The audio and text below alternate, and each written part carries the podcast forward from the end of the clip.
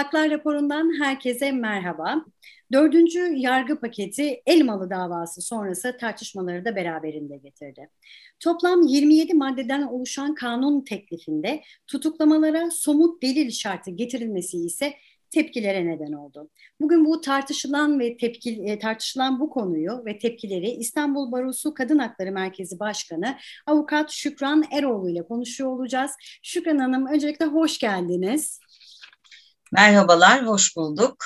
Merhaba. Şükran Hanım, Şimdi yeni hazırlanan dördüncü e, yargı paketinde yer alan cinsel istismar, kasten öldürme, işkence gibi katalog suçlar için somut delil e, şartı aranması tartışma yarattı. Çocuğa yönelik istismarın da e, aralarında bulunduğu katalog suçlarda tutuklama için somut delil şartı var. Şimdi nedir bu e, katalog şartlar, e, katalog e, suçlar için somut delil arama şartı? Yani buradaki somut delilden kasıt nedir? E, uygulamada e, bir probleme neden olur mu veya olursa ne gibi problemleri beraberinde getirir? Şimdi zaten e, kadınlara ve çocuklara yönelik cinsel suçlarda uygulamada çok ciddi sorunlar yaşanıyor. Özellikle taciz suçlarında biz kadının beyanı esastırın yasaya girmesini teklif ederken ve bunu beklerken kalkıyoruz bu sefer somut delil aranması gibi bir e, düzenleme ile karşı karşıya kalıyoruz. Bir kere somut nedir? Elle tutulur, gözde görülür bir şey olması gerekir. Peki siz herhangi bir istismarı, herhangi bir cinsel suçu e, bir dakika sen bekle ben bunu kaydedeyim mi diyeceksiniz. Yani nasıl ispatlayabilirsiniz? Nasıl böyle bir delil elde, elde edebilirsiniz?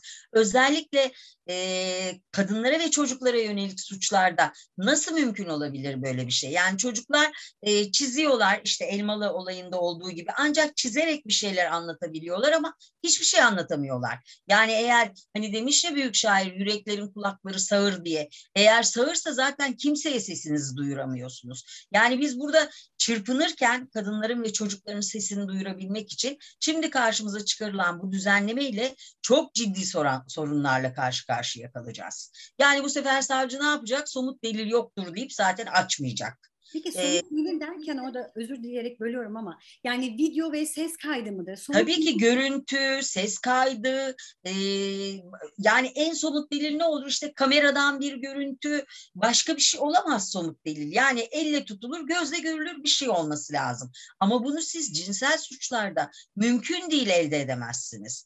E, düşünün ki bir çocuğa istismar yaptı. İşte cinsel organını gösterdi. Bunu nasıl ispatlayabilirsiniz? Evet. Yani en basiti e, nasıl ispat edeceksiniz cinsel organını gösterdiğini? Ya da bir kadın taciz edildi. Nasıl ispatlayabilir bunu? Yani bu bu şekilde bir, düzenleme getirilerek aslında bu suçların galiba cezasız bırakılması gibi bir düşünceden hareket ediliyor. Çünkü biliyorsunuz çok uzun zamandır halk arasında boşanma komisyonu denilen e, komisyonun düzenlediği raporda aslında işte tecavüz üstüyle evlendirmek, tecavüz e, suçlarının evlendirme sonunda ceza cezasız kalması, bir takım çocuk çocuğa karşı istismar suçlarının e, cezasının hafifletilmesi gibi söylemler var. Dolayısıyla oraya doğru gidiyor her şey. Yani baktığımız zaman uygulamalara giderek e, geriye doğru gittiğimizi e, görüyoruz. Bu çok tehlikeli. Zaten eğer siz bir düzenlemede insan haklarını ve hukukun üstünlüğünü yargı reformunda göz önüne almazsanız yapacağınız zaten reform değildir. Onun sadece adı reformdur. Ama içeriği asla bir reform olamaz eğer bu iki unsur yoksa. Şimdi bu somut delil üzerinden birazcık daha aslında açmak istiyorum ben e, Şükran Hanım. Şimdi kadının beyanı esastır. Bu, bu nerede yer alacak o zaman? Hiçbir yerde yer almayacak tabii ki. Yani e, hiçbir şekilde beyana itibar edilmeyecek. Yani biz kadının beyanı esastır derken sen kadının beyanını esas al, burada kuvvetli bir şüphe olduğunu düşün ve etkin bir soruşturma yap diyoruz. Ama bu düzenlemeyle savcı ne diyecek? Somut bir delil yok. Sadece bir suçlama var. Suçlamaya ilişkin belge yok. Çünkü bundan sonra savcılar suçlamaya ilişkin belgeleri dosyaya koyabilecekler. E şimdi suçlamaya ilişkin belge yok. Somut bir delil yok. Peki ne yapacak kadın? Nasıl ispatlayacak?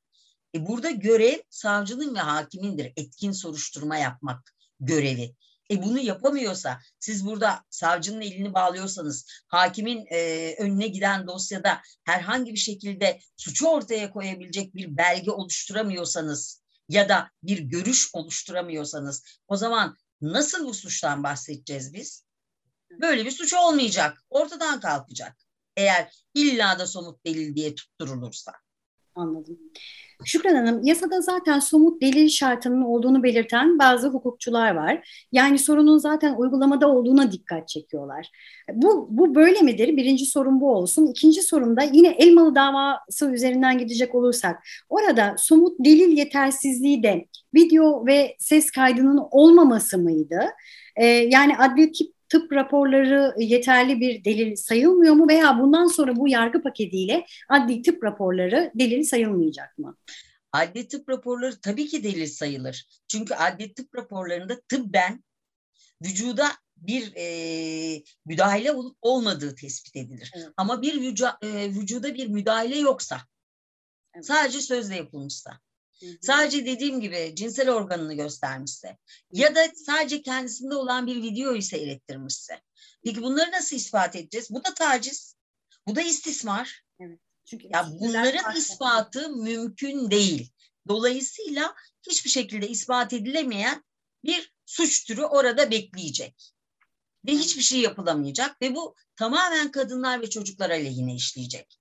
Ha Uygulamada tabii ki bir sürü zorluklar var. Tabii ki hakimler e, hala 6284'te bile delil istemeye başladılar. Tabii ki yani ciddi sıkıntılar yaşıyoruz ama bu nereden kaynaklanıyor? Bu işte bu söylemlerden kaynaklanıyor. Bu raporlardan kaynaklanıyor.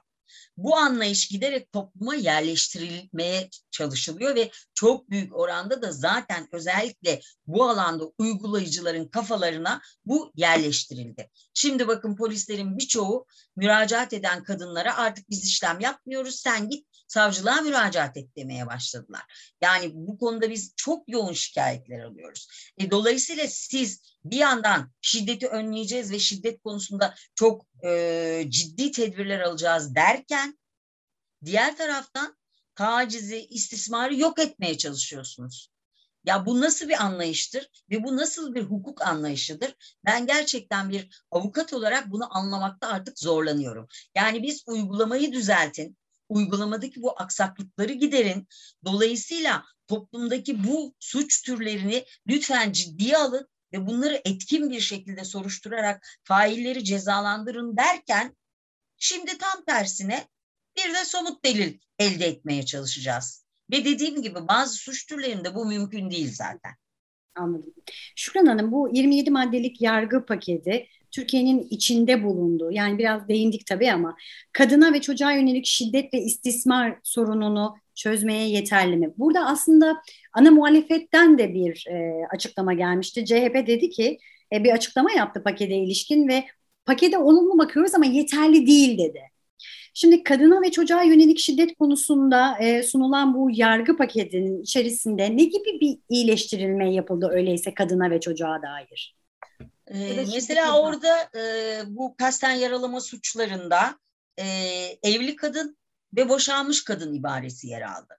Şimdi bizim taraf olduğumuz SEDA Evet. Hiçbir şekilde kadın e, kadının niteliği üzerinden kadının evli, nişanlı, boşanmış, bekar e, e, ya da LGBT olması, trans olması üzerinden bir ayrım yapmayacaksın diyor.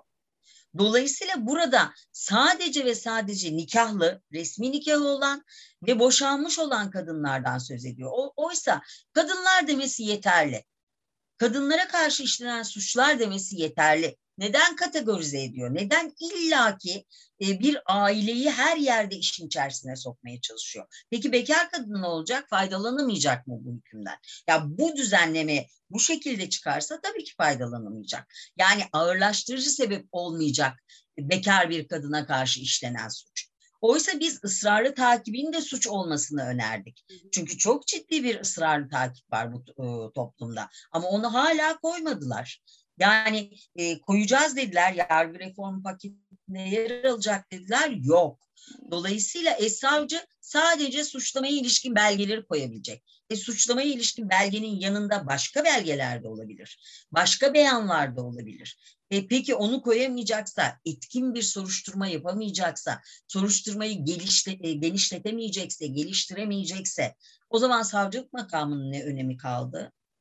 Ha, o ancak ve ancak işte bu tür suçlarda somut delille dava açabilecek. Diğer suçlarda sadece suçlayıcı e, belgeleri oraya koyabilecek. Gerisine bakamayacak.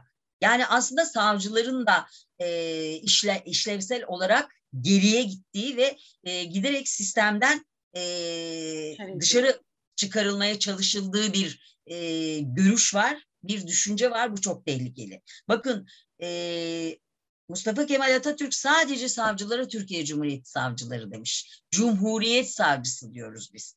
Aslında layık hukuk sistemine karşı bir sistem geliştirilmeye çalışılıyor. Bu tehlik bir, bir de böyle bir tehlike var. Yani savcıları giderek devre dışı bırakmak, e, onları giderek etkisiz, etkisiz hale getirmek, diğer taraftan kadınlar ve çocukları mümkün olduğu kadar e, işte bu çemberin dışına çıkartmak, korumayı azaltmak e, ve bu tip suçlarda e, ne olacak? Failler cesaret bulacak. Ondan sonra biz çocuklarımızı ve kadınlarımızı nasıl koruyacağız? Bunu acaba düşünüyorlar mı? Yani nasıl koruyacağız biz? Peki Şükran Hanım, Cumhurbaşkanı kararı ile İstanbul Sözleşmesi'nden geri çekilen bir Türkiye var bugün önümüzde. Şimdi kadına ve çocuğa yönelik şiddeti nasıl önleyeceğiz biz? Bundan sonra kime ne görev düşüyor? Şimdi biz uluslararası sözleşmelerin kanun hükmünde olduğunu anayasamızın 90. maddesiyle kabul ettik. Hatta e, uluslararası sözleşmeler kanunların da üzerinde. Çünkü siz bir kanun iptali için Anayasa Mahkemesi'ne başvurabilirsiniz ama uluslararası bir sözleşmenin iptali için Anayasa Mahkemesi'ne başvuramazsınız. Dolayısıyla aslında kanunların da üzerindedir. Ve ulusal mevzuata da entegre edilir bu uluslararası sözleşmeler. Nitekim 6284 sayılı e, ailenin korunması ve kadına yönelik şiddetin önlenmesine dair kanunda gerekçesinde temelinin İstanbul Sözleşmesi olduğu açıkça yazılıdır. Dolayısıyla siz bir bina düşünün, bunun temelini çektiniz ve o binayı artık sağlam olarak düşünebilir misiniz? Peki e, bir de şöyle bir tehlike var. Türkiye'de ikide bir yasalar değişiyor. İkide bir torba yasalarla yeni yeni bir şeyler ekleniyor. İnanın bir avukat olarak biz takip etmekte, ben takip etmekte artık zorlanıyorum. Hangi torba yasaya ne konmuş? Yani e, oraya ne entegre edilmiş, ne çıkmış, ne girmiş takip edemiyorum artık. E, şimdi biz bir gece yarısı yine bir kararla 6284 sayılı kanunun kaldırıldığına ilişkin bir e, durumla karşılaşmayacağımızın garantisini bize verebilirler mi? Biz şimdi büyük endişe içerisindeyiz. Zaten 6284'te bir sürü uygulama problemiyle karşılaşıyorduk. Yani en son kararları 15 güne kadar indirdi mahkemeler. E, evden uzaklaştırma vermiyorlar. E, mesela silahı olan bir e, erkeğin silahını teslimi konusunda karar alamadım ben. Dolayısıyla biz zaten uygulamada çok ciddi sorunlar yaşarken bir de İstanbul Sözleşmesi'ni buradan çıkardığınızda e, bu sefer zaten İstanbul Sözleşmesi'nde olup 6284'te olmayan hususlar da var. Mesela İstanbul Sözleşmesi arabuluculuğu ve uzlaştırmayı tamamen yasakladığı halde kadına yönelik şiddette bizde uzlaştırma getirildi bu, bu suçlarda. Yaralamada, e, işte hakarette, tehditte uzlaştırma getirildi. Şimdi bu tip şeyler yaşarken biz, bu kadar büyük sorun yaşarken, şimdi yeni bir durumla karşı karşıya kaldık. Diyorlar ki 6284 ile koruyacağız. Hep birlikte yaşayacağız ve göreceğiz. Biz 6284 ile yeterince koruyacağımıza inanmıyoruz. Niye inanmıyoruz? Çünkü İstanbul Sözleşmesi aslında bir de uluslararası denetim getirdi. Yani Grevio e, izleme komitesi her yıl taraf devletler konusunda rapor hazırlıyordu. Ve devletler o rapor nedeniyle daha dikkat ediyorlardı, daha uygulamaya çalışıyorlardı. İç mevzuatlarını daha e, uyumlu hale getirmeye çalışıyorlardı. Bu ortadan kaldırıldı. Dolayısıyla şimdi ne oldu? Keyfi bir uygulamaya bırakıldık. Şimdi tamam o, son olarak öyleyse onu sorarak isterseniz bitirelim Şükran Hanım. Bu yargı paketinin uygulanıp uygulanmadığını kim kontrol edecek ya da kim denetleyecek? Ee, biliyorsunuz Adalet Bakanlığı bu konularda yetkili. Evet. Ee, ancak ne kadar uygulanacak, ne olacak, ne bitecek bunu biz ancak önümüzdeki günlerde göreceğiz. Çünkü Türkiye'nin en eksik bıraktığı konulardan bir tanesi denetim, diğeri de veri toplama. Bakın biz verilere ulaşamıyoruz. Nitekim Grevio raporunda da bu söylendi. Hiçbir bakanlık düzgün veri tutmuyor. Dolayısıyla elimizdeki verileri biz sadece kadın STK'larından, barolardan, yani biz birçok araştırma yapıyoruz bizim adli yardım bürolarımıza gelen e, müracaatlarda oluşturulan dosyalardan.